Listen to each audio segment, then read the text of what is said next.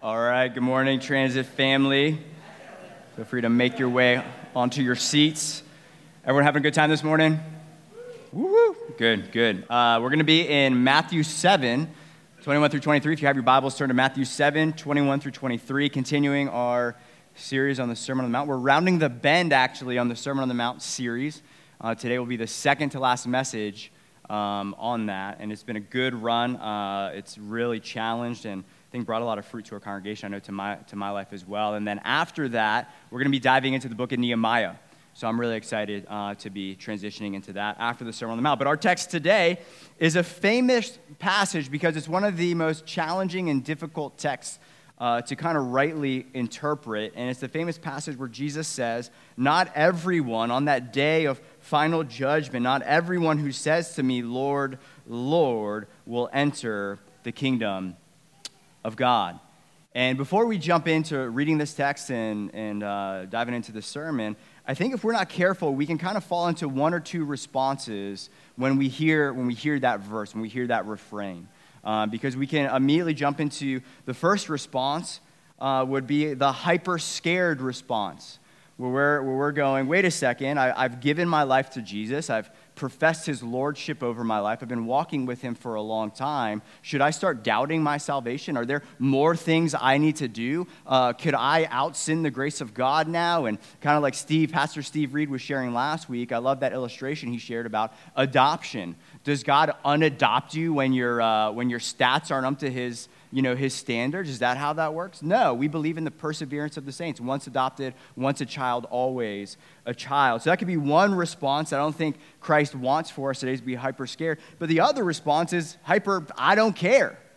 And this is kind of the hyper grace movement, if you will, where basically I know I'm saved by grace alone, so therefore I honestly don't care what Jesus has to say in the Sermon on the Mount because I'm a forgiven sinner. So works doesn't matter. What I do does not matter at all because at the end of the day, I'm saved by grace. And uh, there's no need for me to continually take my heart to Jesus and repent because, hey, I got to get out of hell free card thanks to the, the blood of Jesus. And so now I can just live how I want. And, and if you read the scriptures and going through the Sermon on the Mount, the Sermon on the Mount screams, Jesus is, is shouting to his followers, what we do matters immensely, and what we do matters immensely for eternity as well. So uh, I don't want us to fall into either of those traps. I think what Jesus would be inviting us into before we dive into this text, instead of being hyper scared or hyper I don't care, would just be humbly aware. Humbly aware of, of, of two things. One, I would say we, we are convinced of this. I am convinced of this in my own life that I am a sheep who belongs to the good shepherd. Right? John 10, 27 through 28. This is what Jesus says My sheep hear my voice and I know them, and they follow me. I give them eternal life. They will never perish. And watch this, and no one will snatch them out of my hand. So that's our hope. Our hope doesn't rest in how firmly I'm clinging to Jesus. My hope rests in how firmly my entire life He's been clinging on to me. That's where our hope lies in our salvation. So I'm humbly aware of that. I'm convinced of that, but I'm also humbly aware that yes, I am a sheep who belongs to the shepherd, and sheep are prone to wander. And I am no exception. And I am no exception. And we can wander to things that can bring devastating consequences to ourselves, to our walk with Lord, to his reputation, to his church, to our families, that we are sheep who are prone to wander. Yes, we have a good shepherd, and no one can snatch us out of, out of his hands, but also we have not arrived. We are still beset with internal sin that the scriptures encourage us by the Spirit to put to death. And also, in the same context of John 10, we have an adversary, the thief who comes to steal, kill, and destroy. We need to be humbly aware of our weaknesses. So, what that means then, the invitation is this: is let's adopt this attitude before we get into the word and just posture our hearts. This is Psalm 139. I love uh, praying this prayer before we dive in, and it's, it's simply this: Search me, O God, and see if there be any grievous way in me and lead me in the way of everlasting. Conviction of the Holy Spirit is the greatest gift He can give you because it's like when your GPS screams, You're going the wrong way. Let me show you the right way. You're headed towards a cliff. And the Holy Spirit is saying, Turn around and lead me to the way of everlasting. So let's read Matthew 7 21 through 23 and then posture our hearts to receive what God has for us this morning. Not everyone who says to me, Lord, Lord, will enter the kingdom of heaven but the one who does the will of my Father who is in heaven. On that day, Many will say to me, Lord, Lord, do we not prophesy in your name, cast out demons in your name, and do mighty works in your name?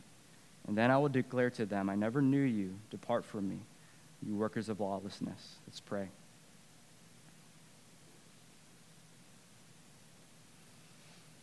Heavenly Father, these are weighty words, Lord Jesus, today. But you speak what is true, and you speak that truth in love to us. And Lord, I pray that today would be the salvation of, for some in this room today. I pray that uh, today would be the day of repentance for some today. That you would come, Holy Spirit, and call lost sinners home, call wandering sheep back to your open, nail scarred arms, back to the narrow path where we've been tempted to go on the easy path, Lord Jesus. So we open up our hearts and we say, Search us. Every room, we give you access, Jesus, every room of our hearts. We don't lock and padlock any area we say you cannot enter. No, Lord, we say, we, hear our hearts, Lord. Search us this morning. And Lord, I'm a man in desperate need of help this morning. Who am I to, to preach on behalf of your word, Jesus? And so would everything that comes from me and is birthed from me be forgotten? And would you use me just as your vessel? to proclaim your love and your truth this morning from your word for the glory of your name, Jesus, and not my own. And we lay our lives at your feet, Lord Jesus, because you lay down your life for us so that we could have this free gift of salvation and eternal fellowship with you. So come have your way this morning. In Jesus' name we pray. Amen. Well, the title of my message is this What Jesus Prioritizes. What Jesus prioritizes. Uh, life, if you will, is kind of an open canvas of choices. For example, you decided, you made the choice to come here this morning to the transit, but you had a million other choices that you could have made. And you're like, I'm well aware of that, Nick. I could be sleeping right now. Uh, I could be fishing. I could be, you know, uh, I could be mowing my lawn. You could be doing anything, but you choose to come here. And, and with the kind of open canvas of all these choices, uh, finding and figuring out what your priorities are is how you choose where and what you do and what you say, right?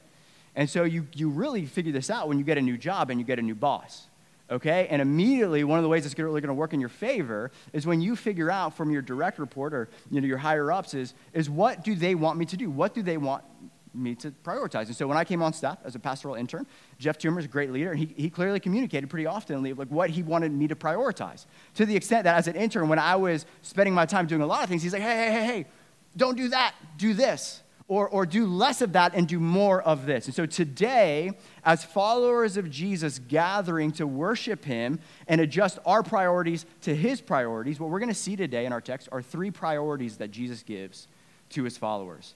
And when we see Jesus give us these massive heads up of what he prioritizes and what he wants for those that follow him, then we have the blessed opportunity to readjust our priorities to his priorities which is, which is what it means to confess Jesus as Lord. Is, hey, I have some priorities, and Jesus goes, those are my priorities, and we bend our knee and we say, your will be done.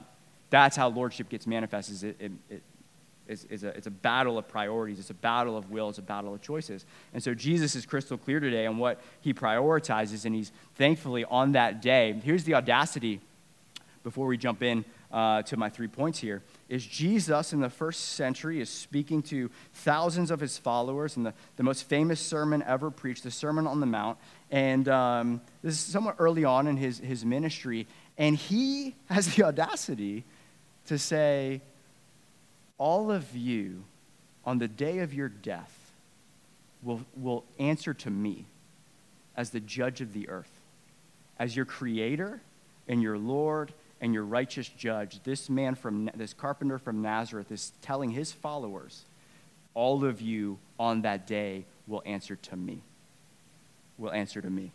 And so, what I want to say, this was not in my notes, but as I was reading through this, I felt I needed to, to bring this home, is there is a day coming for all of us, transit family. Jesus makes it crystal clear. He says, on that day, on that day, that there is a day coming when we will stand before the judge of the, uh, the, the, the judge of the earth.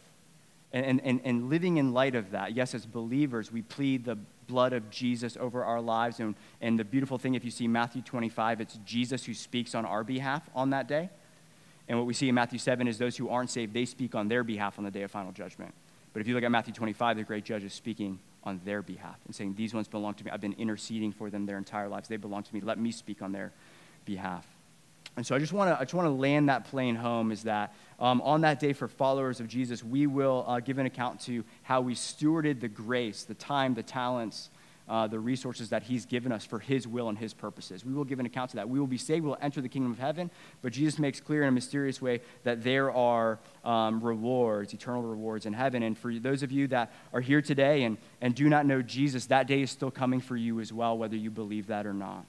And so, my encouragement, if you're here today or on the live stream and you've never trusted in Jesus, uh, the beautiful news of the gospel is a God who so loves you and wants to bring you home to himself. He's a holy, he's a righteous God, but your sins, your, your, your turning from him causes this separation that he paid on behalf of the blood of his son poured out on the cross so that if you look to Jesus and give your life to Jesus and instead of turning from God, you turn back to God just as you are and receive his grace, that you will receive eternal life. But what I'm saying is that day, no matter what you believe about that day, is coming for all of us. It's on, it's on our calendar. We don't know when, but that day is coming, and we adjust our lives in light of that day, okay? Just wanted to say that before we jump in. Um, and so, what we're looking at today is what Jesus prioritized. And the first thing we see in our text is that Jesus prioritizes simple obedience over simple, superficial Christian linguistics. It's amazing when you write a point, you can't even say it. Jesus prioritizes simple obedience over superficial Christian linguistics. Clear contrast in our text in verse 21. Jesus says this Not everyone who says to me, Lord, Lord, will enter the kingdom of, uh, uh, of heaven, but the one who does the will of my Father in heaven. There's a clear contrast Jesus is making between saying Jesus is Lord and actually living your life like he is Lord over your life. And so um, we're going to talk more at length about obedience next week because that's the main theme of the last Sermon on the Mount is obedience to Jesus and building uh, your life on the foundation of his precepts.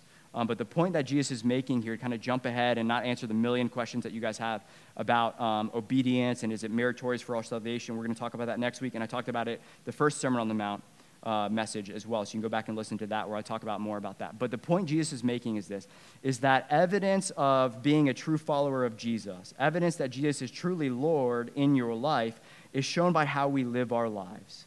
It's not how we live our lives makes Jesus our Lord. It's that that profession of faith, receiving His grace, ultimately leads to that new creation, which leads to new action. Okay? So we first need to be born again, regenerated, and then the, the Holy Spirit changes our desires, changes our thoughts, changes our actions.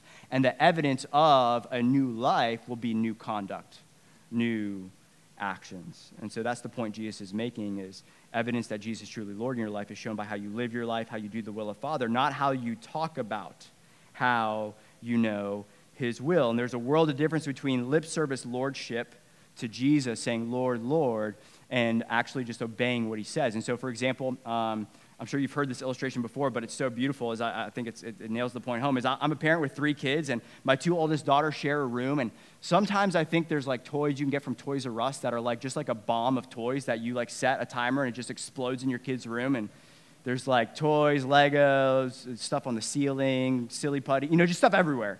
And you go and you're like, hey, I'm going to give you an hour to clean up your room. Clean your room. The Father's will, clean your room. I'll come back in an hour. So I come back in an hour and I kind of peek open the door, see what they're doing. And, and they made some coffee, brewed some coffee. They got their notebooks out. And my oldest daughter, this is a theoretical, it's not real, it doesn't really happen. Um, and my oldest daughter, Kelsey, say, Hey, Steffi, you know what's interesting is that um, the command in the, in the Greek, what clean means, is in the imperative mood, which means like, it implies like an oughtness, like we should clean. And then, like, your is like a possessive pronoun, implying like whatever. And then room, room is the present, maybe season we're in right now. Like, so, so Steffi, tell me, tell me, what do you think this means for your life? Wow, this is a fascinating discussion. Cool, let's pray and then go about our business. And I'm saying, I just said clean your room, right? Why is it doesn't have to be this complicated? And somewhere along the line, um, we've, we've, we've confused some things. We've, we've confused studying the scriptures with obeying the scriptures. And we've kind of turned our Christian faith into a glorified book club. where we come here and we, yeah, we come here and, I, am under, I'm, dude, I got, I got more books than all of you combined in my life. I'm a nerd, dude. I'm always, like, I'm always, whoa. Anyone writes a book in 2022, that's it. Anyways, like, I'm, I'm reading, okay? So, like, this applies to me. I'm not, like, whatever. But, like, like, woe to us, honestly, like, in all humility, if our faith is just a glorified book club. On Sunday mornings, let's talk about this. Uh, in our community groups, let's talk about this on our one-to-one coffee dates or whatever discipleship meetings. Let's, let's talk, let's just talk about what this means and be really excited. I get really excited. I went to seminar. I get really excited about talking about stuff, as you can tell, because I talk really long and whatever. But what about, what about doing what he said? What about if there's a subtle shift of yes, doctrine is critically important. Yes, we need to have right theology because right theology leads to right practice, so on and so forth. And we need to understand the revealed will of God. How do we understand what the Father's will is? We read the scriptures. This is God's, God's clear. This is his revealed will. It's not actually a mystery in your life. God's revealed his will. It's a Sermon on the Mount, It's, is God's will for our life, It's Christ's will for his, his followers. And so, what would it look like if we stopped talking about what our theology of healing was and we already started praying for people who were sick to get healed? What if we stopped talking about what our miss, missiological strategies were and we just, in, in humility and prayer and dependency on the Holy Spirit, just started praying for God to help us share our faith with our neighbors? And we started testifying to his goodness in our lives. What if uh, we started talking about, um, I don't know, like say marriage, and we started loving our spouses the way Jesus loved the church? And I think the way this applies, and then I'm going to segue because we're going to talk really, we're going to talk big about this uh, next week because this is where Jesus concludes his sermon. Um, is what if in our community groups and our coffee appointments, let's not just share our thoughts on what Jesus is saying or share our thoughts on what the scriptures uh, are saying, but let's also pray for the empowerment and wisdom of the Spirit to begin to know how to apply it. What is the Lord asking of you today, this morning? Let's just land it right now. As we go here, we're going to talk about it at the end here. Is Lord, what do you, what do you want? What's the next step? What are you inviting me into with this? If we leave here and say, hey, what do you think about the service? Ah, sermon fell flat.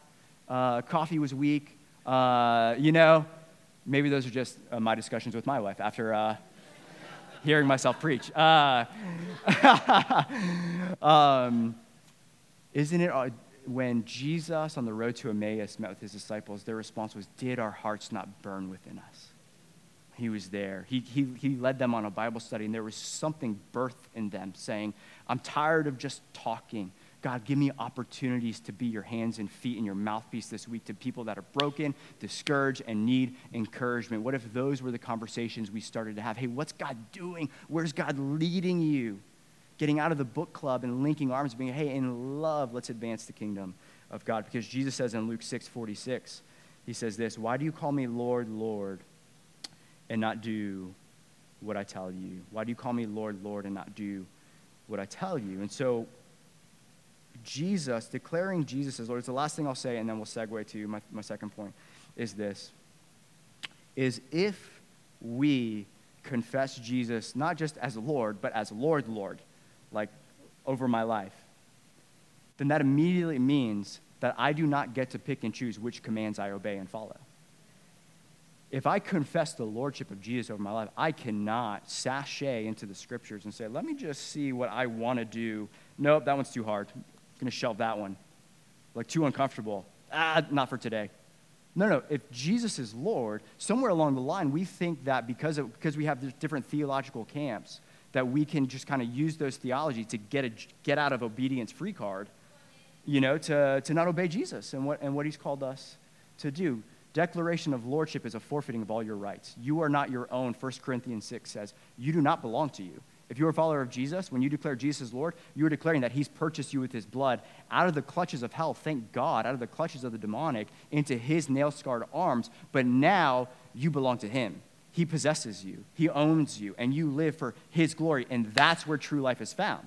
That's actually where true life is found, is when you lose your life for His sake. That's where true joy is found. That's what your heart is actually uh, searching for and hoping for and seeking is that Savior to know and love and follow, that true God to live and lay down your life for. And so um, we see that Jesus prioritizes simple obedience to his clear commands over fluency in Christianese. We don't need to be more fluent in Christianese. We just need to be more simply obedient. Amen? Amen. All right. So, second point Jesus prioritizes sincere love over supernatural power. Jesus prioritizes sincere love over supernatural power. What's wild in this text, and man, I, well, one, I didn't know I was going to preach this sermon until about midweek, and someone else was going to preach, but then they got something that I had the week before. Anyways, um, so is that in this text, um, the scenario Jesus gives on the last day, man, you have the Kobe and the LeBron James of Christianity standing before Jesus on that day. I mean, come on. You, you, the, Jesus is intentional. Jesus could have said anything. Jesus chose to say this. And so these Christian elite, they think they're the Christian varsity squad. They pull out their basketball card with the, you know, that, that, that, that half court shot or them casting out a demon, and they flip it over to the back and they show Jesus their stats. And they're like, hey, Jesus, we know like the 2020, 2021 season was a little rough, a little shaky. Our stats were kind of hard there. But look at all these, look at what we've done. We've cast out, look at what they, look at their resume. We've cast out many demons. We've prophesied in your name. And uh, we've done mighty works in your name, in your name, in your name. Welcome us into your kingdom. We've, we've done earned it. Um, that's the impression we get is these are kind of the, I don't know, the greatest of all time, the goats of Christianity. Like, man, like, yeah, like you look at that and you're like, yeah, that's a follower of Jesus. And the impression we get that Jesus on that day in the scenario he gives, in the face of the empirical evidence that these aren't just his followers, but they're like the SEAL Team 6 Special Forces Christians. The impression we get, Jesus says, that doesn't impress me. It's not what I'm after. Doesn't impress me. And, and, and more than that, I actually don't have any idea who you are. Now, that's a danger right there. We're talking more about that in a little bit, that we can miss Christ in ministry.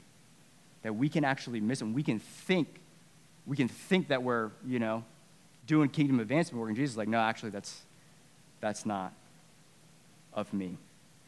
So the question arises that I've been wrestling with. I'm going, Jesus, how is it not the will of the Father? You said in verse 21, those who do the will of the Father. How is it not the will of the Father to work mighty miracles in your name?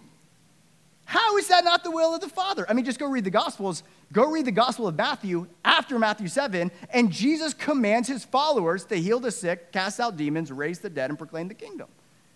And then we see the, uh, the early church in Acts do that, and early church. Anyways, the first thing we need to realize is the immediate context of our text. Two weeks ago, I spoke uh, on the context, uh, the, the, the, the, text leading up to where we're at today. And Jesus, in that text, warned about the danger of false prophets. And two times, he said, You will, you will know false prophets by their fruits. You'll recognize them by their fruits. And in light of that context, what Jesus, I think, is making crystal clear to his followers is that supernatural power is not evidence of true faith in Jesus Christ so that often if false prophets, uh, prophets are in disguise and they're using their gifting and their influence to lead people astray one of the primary ways the people of god will be led astray is they say well i can't deny how, how accurate that prophetic word was. I can't deny that that person actually got healed. And jesus is saying that's not the mark that you're looking for. That's what jesus is saying. So in the context of false prophecy and false prophets jesus is saying saying this. It's not just the kingdom of god that operates in supernatural power. There's another kingdom and this is, I mean, don't take my words for it, Mark 12, uh, 13, 22. For false Christs and false prophets will arise and perform signs and wonders to lead astray, if possible, the elect. And uh, uh, Second Thessalonians 2 9 says this The coming of the lawless one is by the activity of Satan with all power and false signs and wonders. So, I mean, I hate to break it to you, church. We have a supernatural worldview, okay? We're not naturalists, okay? So, like, there is an unseen realm out there that, that influences this, what happens in the seen realm. We believe that as followers of Jesus, right? We believe that God, the Holy Spirit, the immaterial, transcendent Spirit of the living God, is present inside of us and among us right now in this very moment. Like, praise God. Like, we, we, we have a supernatural worldview. So, what I just said should not shock us. But we also need to not just understand that God's spirit's among us, but there's also a lot of demonic spirits that are out there wreaking havoc. One of the reasons the world is on fire right now is because of the demonic unseen realm killing, stealing, and destroying um, God's uh, uh, creation that He created good, and sin came, and, and with it, uh, hell, uh, and, and, and the hell that we're presently living in, in regards to everything that the curse of sin has brought on this creation. And so, all that to say is this is the second follow up question is that should we then, as followers, is what Jesus is saying in this text today. Is he saying that we shouldn't seek prophecy? Should we not pray for healing? Should we not expect God to work mighty wonders in our midst? Like, is this a proof text for cessationism? If you don't know what cessationism is, they're brothers and sisters in Christ, but they believe that essentially that the gifts of the Spirit that were operative in the early church have ceased with the closing of the canon of Scripture. And they don't say this, but they would say that, um, that God is muzzled and he is handcuffed, but the devil isn't. So the devil can still perform signs and wonders, but God can't because he's chosen to. This is a text I had to read in seminary. God has chosen, chosen to sovereignly box himself in to no longer speak outside of his word. But Satan can prophesy, and Satan can heal, and Satan can deliver whatever, uh, but God can. And so it begs the question should we, as followers of Jesus, then completely shelve the power of the Spirit to advance the kingdom? Does this mean no more prayers for healing, deliverance, prophecy? And the answer is not at all. In order to be obedient to Scripture, we need to do these things. In order, it's Scriptures that encourage us to do these things. And again, uh, Luke 10, let me just uh, prove this through Scripture. Luke 10, Jesus commissions not just the 12 apostles, Jesus commissions 72 no name followers to go heal the sick, cast out demons, and proclaim the kingdom. And this is what happens. The 72 returned with joy and said, Lord, even the demons submit to us in your name. And Jesus replied, Wait, what'd you do? Wait, you guys cast demons out of people? I never told you to do that. Y'all a bunch of false prophets. Do you know what this is going to do to my, to my public image? Okay, depart from me, I never knew. That's not what Jesus says. Jesus says something awesome. I love what he says. He goes, I saw Satan fall like lightning from heaven. That's one of the baddest statements of Jesus in all of Scripture. And that's our hope, is Satan's uh, fall like lightning from heaven. And Jesus says, I have given you authority to trample on snakes and scorpions, talking about de- uh, demons, and to overcome all the power of the enemy. Nothing will harm, harm you. But then watch this. Jesus is giving him an attaboy, and he's like, Man, let me even tell, let me one up you. I saw, you, you got demons subject to your name. I saw Satan fall like, like, like lightning from heaven. And then uh, verse 20, he says, However, be careful that your joy is not rooted in supernatural encounters, but is rooted in your salvation and that you know the living God.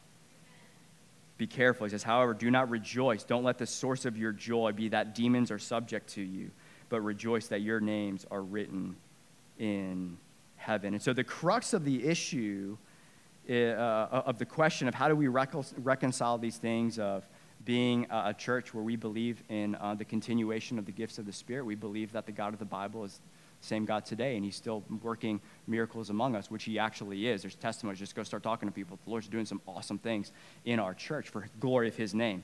Um, and um, how do we reconcile these things of, well, should we do this? Should we not do this? And the crux of the issue that Jesus is getting at is motivation. Because what we learn in our text today, in the text I shared, is that signs and wonders, supernatural power, can be performed for satanic and selfish agendas, pointing people away from the heart of Jesus, not towards him. And so, what we see, learning from Jesus, is the primary motivation for Jesus' healing in the Gospels was compassion for people.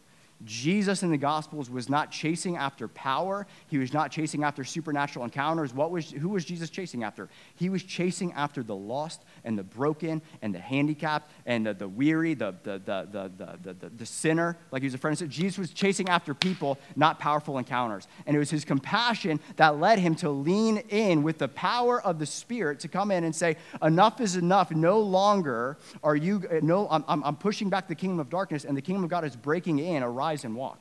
You're no longer crippled. Or, hey, this demon that's tormenting you, I'm going to, uh, uh, the finger of God's going to be on you, and I'm going to thrust out this emissary, of, if you will, of the kingdom of darkness and enact my kingdom. Jesus chased after people, he pursued others in love, and that love led him to prophesy and to heal and to deliver. 1 Corinthians 13 1 through 3 says this. You all know this. And this is in the context of the Corinthian church operating in supernatural power having a Holy Ghost palooza, everybody speaking in tongues and prophesying. And this is what the Apostle Paul, the Holy Spirit through Paul says If I speak in the tongues of men and of angels, but have not love, I am a noisy gong or clanging cymbal. If I have prophetic powers and understand all mysteries and all knowledge, and if I have all faith so as to remove mountains, but I have not love, I am nothing. If I give away all I have, and if I deliver up my body to be burned, but have not love, I gain nothing. What Paul is saying and what Jesus is saying in our text is listen, you can do all these things, but if they're not done and they're not birthed out of sincere compassion for other people, it's completely meaningless. And it actually doesn't count. Jesus said, I don't, that doesn't, that's actually not what I'm after. I want to know where your heart's at and are you genuinely caring for people? Because the greatest commandment is love God and love others. 1 Corinthians 14:1 on the heels of 1 Corinthians 13. So therefore this is what we pursue as followers of Jesus. We pursue love and earnestly desire the spiritual gifts, especially that you may prophesy. So, this is an a, a, a, apostolic command written to the church at Corinth to, yes, pursue love and pursue the spiritual gifts, especially the gift of prophecy. prophecy okay? And so, um, what I'm saying is this, and then we'll segue to our third point, is it's not either or. It's not either love or power. It's both and for the Christian. It's both and. But one comes before, and one comes during, and one comes after the other. And it's love. So, so what I'm getting at is this is before you begin to, you know, when we say earnestly desire the spiritual gifts, trust me, they're God's gifts. This was God's idea, the Father's gifts to give to his body, 1 Corinthians 12 through 14, to build up the church. It's God's idea. When we say tongues, crazy Pentecost, what Pentecostals in the Midwest didn't come up with that. God the Father came up with that okay? Prophecy, that was God's idea. And it was, it, it was prevalent in the early church after the, after the ascension of Jesus. In 1 Corinthians, we're after the Sermon on the Mount. And so those tools were necessary to build up and strengthen the church, and they're still needed today. And I could share story after story after story of how my life has been uh, healed through, through getting set free from demonic oppression or encouraged and strengthened by people giving me a prophetic word say, I feel it, and spot on. I mean, my jaw on the floor, it coming to fruition a couple weeks after that word was given, and it was me becoming the lead pastor of this church. And it was Abby Workman who gave the word, and it was spot on. I had no idea what was coming, and then two weeks later, that she, uh, it was crazy. The Holy Spirit through her called, called what was going to happen. And so, what I, am going to uh, uh, encourage us with that is this this application before we, we conclude with this last point. Before you begin to ask God for more spiritual gifts, before you begin to get a hunger for healing to come, for the gifts to come, all that, before that happens, ask God to break your heart for the lost. Ask God to, to, to melt you in a pool of tears for the broken and the afflicted. Ask God to instill sincere, genuine love and compassion for others. Ask Him, beat the pavement in your prayer closet with that prayer. And often we have to do it because it's not there. So before you ever ask for a gift, ask for, help me pursue love, God. Help me to see that healing, choosing, is not, is not an issue of preference for me, but it's an issue of suffering that people are enduring. Why does Jesus heal people uh, with stage four cancer? Because he has compassion for them. Stage four cancer is awful. And it's not our, our, and we can, and we can weaponize theology so we don't have to live a, a, a, a life of risky faith and maybe disappointment, rather than saying, no, this is an issue of compassion for you. And God, you'll be healed on this side or healed on the other side. It's always God's will to heal the believer. It's just a matter of timing because glory's coming.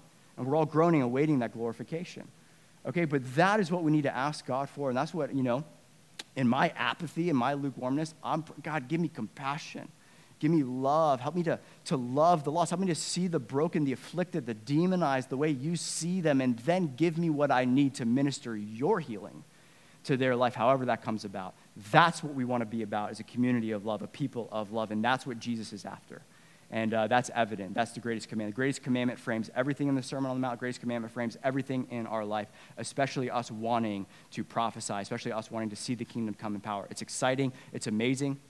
Um, we want to do that because people's lives are transformed by it. But if it's not done in love, what Jesus makes crystal clear and the scriptures make crystal clear, it's meaningless it's meaningless. So we chase love, and because we chase love and people's goods, we want God to use us to powerfully minister his healing and grace in a supernatural way to their lives. Because, my, because uh, you, some of you know my testimony. That's how my life was changed in October 2019, where people were conduits of the power of the Holy Spirit in love, changed my life, which changed my marriage, which changed my family, which changed other families, which changed everything in my life, was a powerful supernatural encounter with the Lord that was done in love and changed my life okay? And so that's what we want it to be, to be framed in. So I'll conclude with this. I'll call up the band. Band, you can come forward.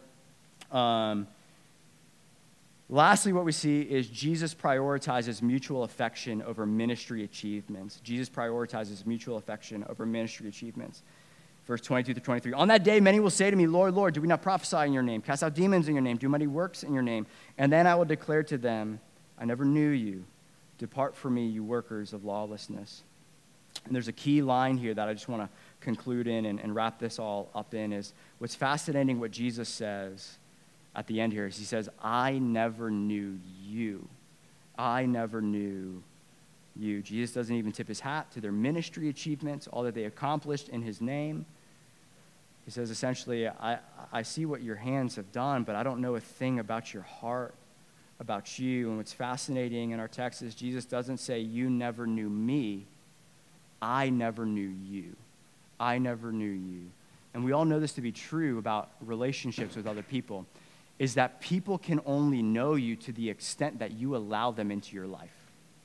People can only know you to the extent that you're willing to open yourself up to friendship and to their fellowship in your life. And so for Exhibit A, like I think our, our house is a, is a great example of this. Wherever you live, um, depending on who knocks on your door, depending on the level of trust and friendship that you have with them, it determines the access they have to your house. So some, some guy is knocking on your door trying to sell you a bunch of Cutco knives, and you're like, dude, uh, no thank you. I already have like, you know, I bought like a bunch of, anyways, I didn't. But anyways, the Cutco knives. Like, you don't need any Cutco knives. God bless you. Go in peace. You stay, you stay outside. Or friends come up for community group and you've been cleaning your house for like five hours. Your kids got Windex everywhere. You're mopping the floors and you're trying to let everyone know that your house is always this clean. Community group comes over. Oh, come to the living room, the kitchen. This is, I mean, look out. It's all clean, all this stuff. Um, just don't open that door over there where we put all this stuff, right? So we have a different level there. Not everyone's having all access. But what, what happens when a trusted friend comes over or a family member? You open the door and say, hey, my house is is your house. You can, you can go wherever. You can go in the attic and see all of our, you know, stuff up there, or you know, the whatever. Like, ignore that uh, poopy diaper on the floor. We'll get to that in a little bit. You know, you can just give them full access to your heart, so they truly know you, not just the facade you place forward, but truly know you. And why? Why do you give those people? Access like that because you trust them not to reject you upon what they see. That's why you open up your house. There's a few people that you will allow into your, your house to see the deepest, darkest, messiest rooms in your house because you trust them that they will not reject you when you open up your heart to them. And where I want to conclude this message is I think that some of us um, maybe have had our hearts hardened to Jesus because there's some things that are really dark and there are some things that are really hard to bear. And uh, we don't know if we can trust anyone again to open up our hearts, to come and to be invited into those painful moments or those secret sins. And um, I think it's our shame of rejection and our insecurity that would drive us to achieve and to perform and to kind of outrun our shame so that at the end of our lives we can say, Yes, I knew deep down that uh, I was a sinner, but the way I atoned for my sins was I worked and I worked and I worked. Look at all that I've done. I've outperformed and I've outrun the darkness. And what if the solution to our pain, what if the solution to our sin is not what we do, but it's who we know? Or better yet, who knows our hearts? So obviously, God is omniscient, He knows everything about us. And yet, God, is, God has also given us the gift of choice He's given us the gift of a will. And true, Lord, true lordship over our lives manifests in how we lay down the gift of our choice, our will, to choose His will over ours. And what do we learn about Jesus' will for your life in our text today? What is Jesus' will for your life? His will for your life is for Him to know you and for you to know Him, to be invited in to all the spaces of your house that you don't want Him to see because that's the very work he came to do. He can't do his best work if he's uh, in the foyer, if he's outside the front door. He can't do his best work there, and that's his will for your life. Don't give me the scorecard, just give me your heart. And once I fully get all access to your heart, I'll get your hands, I'll get your life, but give me your heart. And I want to I wanna, um, conclude with, with these words from Gentle and Lowly by Dane Ortlund about the heart of Jesus. And this is what he says, and it'll be a little long, so just lean in, listen. I know when people read for a while, you can kind of tune out, but please listen to these words. Twice in the Gospels, we are told that Jesus broke down and wept. And in neither case is it sorrow for himself or his own pains. In both cases, it is sorrow over another. In one case, Jerusalem, and in the other, his deceased friend Lazarus. What was his deepest anguish? It was the anguish of others. What drew his heart out to the point of tears? It was the tears of others. Time and again, it is the morally disgusting, the socially reviled, the inexcusable and undeserving who do not simply receive Christ's mercy, but to whom Christ most naturally gravitates towards. Time and again, it is the morally disgusting, socially reviled, the inexcusable, and undeserving who do not simply receive Christ's mercy, but to whom Christ most naturally gravitates. If that resonates with you today, coming here today and feeling morally disgusted or undeserving of grace, you need to understand that Jesus is at the door of your heart. He's drawn near, He's gravitated towards you, saying, Let me in, let the healer in, let the great physician in.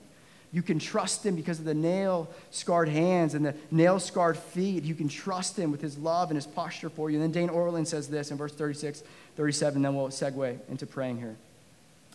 A compassionate doctor has traveled deep into the jungle to provide medical care to a primitive tribe afflicted with a contagious disease. He has had his medical equipment flown in, he has correctly diagnosed the problem, and the antibiotics are prepared and available. He is independently wealthy and has no need of any kind of financial compensation. But as he seeks to provide care, the afflicted refuse. They want to take care of themselves, they want to heal on their own terms. But finally, a few brave young men step forward to receive the care being freely provided. And what does the doctor feel? Joy. His joy increases to the, to the degree that the sick come to him for help and healing. It's the whole reason he came was to help the sick. How much more if the diseased are not strangers, but his own family, his own sons, his own daughters, his own brothers, sisters. So with us and so with Christ, he does not get flustered and frustrated when we come to him for fresh forgiveness, for renewed pardon, with distress and need and emptiness. That's the whole point. It's what he came to heal. He went down into the horror of death and he plunged out through the other side in order to provide a limitless supply of mercy and grace to his people. And so, the good news for us today if you are here today and you are in need of fresh mercy and fresh grace, there's someone you can run to and invite into your heart and receive that healing. So, let's do that now. He's here, he's present. It's the very reason he came, and I'm begging you with everything I have. Don't shut him out. If this resonates with you and the Holy Spirit's got a finger on a sin in your life, he's saying, hand it over. Enough's enough. Don't shut him out. Open up the curtains. Let the light of the world come in and set aside the darkness and bring healing. Today, let today be the day of salvation. Let today be the day of repentance. So let's pray. Let's pray.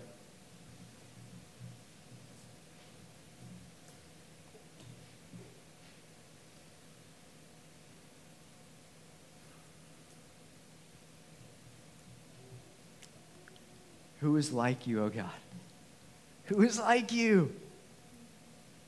Every other God demands, every other God that, we, that we're tempted to bow down and worship demands that, hey, you clean yourself up before you come to me. Yet you, you open up your arms and you cried out to the sinner on the cross. You said, Today you'll be with me in paradise. That's the God we worship. That's his love for you. Receive that bride of Christ. Oh, precious bride of Christ, receive that love. Come, Holy Spirit, minister the love of Jesus to heart and hearts today. Open up your hearts to him. Why would you hold back? He's the King of glory.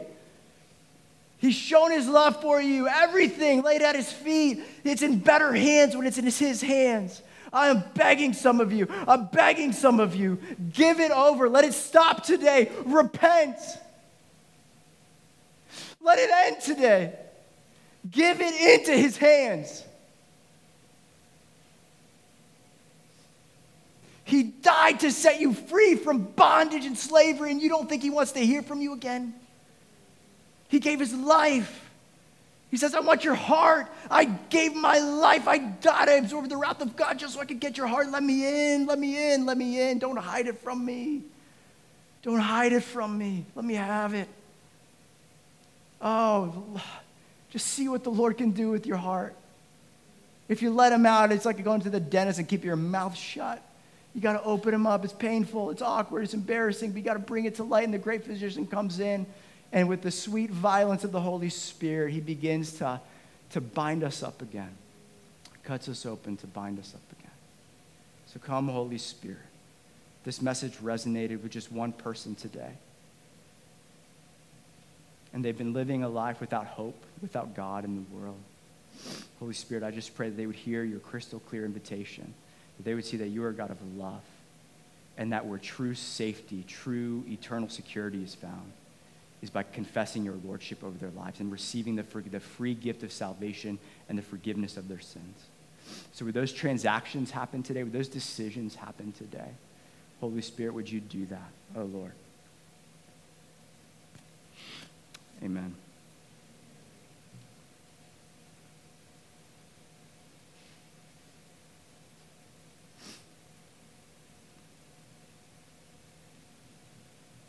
You know, I, am don't want to apologize for getting uh, zealous up here. But uh, when it's all real, it changes the urgency of what we do. Um, and I, I, you know, I'm, I'm, it's not what the, the experts and the professors tell you to do, is what I'm doing here. But I just want to say, like,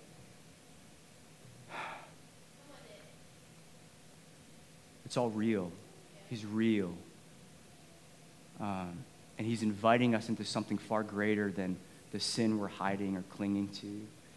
Um, and so we can come to church and hear good sermons, but what we really need to be after is our hearts yielded to Jesus and inviting him in because that's where true life is found. And sometimes we can, um, like me, like, like, like I, have been in my own life, we can kind of just go through the motions and be like, is this really it? Is this really all there is to the Christian life? If this is it, then I don't want in. But what happens when you discover that God is really present and He really does change lives. Um, and He really does set the captive free, and there really is fullness of joy in His presence. There actually really is fullness of joy in living in righteousness and consecration unto Him. And so um, I, I really just want to encourage you if that message resonated with you all, please come and talk to me after the service. Um, I'm here to not give a good sermon, I'm here to point you to Jesus. And um, I really uh, am hopeful for uh, conversations that you guys can approach me with or come to the forward for prayer of saying, hey, this is a fear I'm wrestling with, this is a sin I need to confess, and so on and so forth. Or, or just simply come forward and say, hey, I, I just want to experience more of God, and I feel like I've been lukewarm in my walk with Him. And so after the service, there'll be a team on my, both my, both my right and your left to, to pray with you. But let's go to the Lord's table. Let's go to the Lord's table uh, and celebrate communion together. If you need communion elements, there's some in the hallway there um, grab those. And the scriptures encourage us to, um, to kind of examine ourselves. 1 Corinthians 11 would teach us to examine our hearts before we partake of the Lord's Supper. And um, so I'd invite you to start praying now and uh, talk to Jesus and say, Holy Spirit, is, is there anything we need to talk about? Is there anything, uh, any hardness, any, any um, uh, unwillingness to surrender in my life? Any line I've drawn in the sand where I'm saying, you can't come any further. So do that now and uh, get your heart right before the Lord uh, as I explain what these elements symbolize. And so on the night that Jesus was betrayed, he shared a final supper meal with his disciples and he took bread and he, and he broke it. Um, and he said, This is my body broken for you. And he said, Drink this wine. This represents my blood, which will be shed uh, for your sins.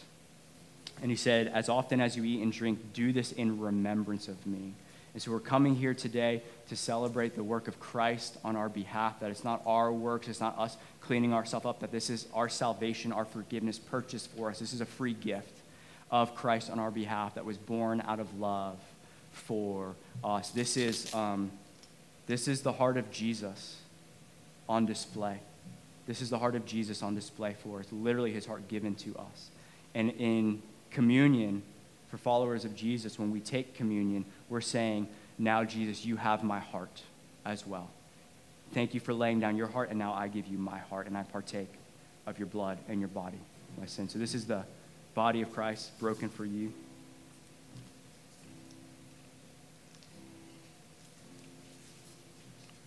And the blood of Jesus shed for your sins and mine.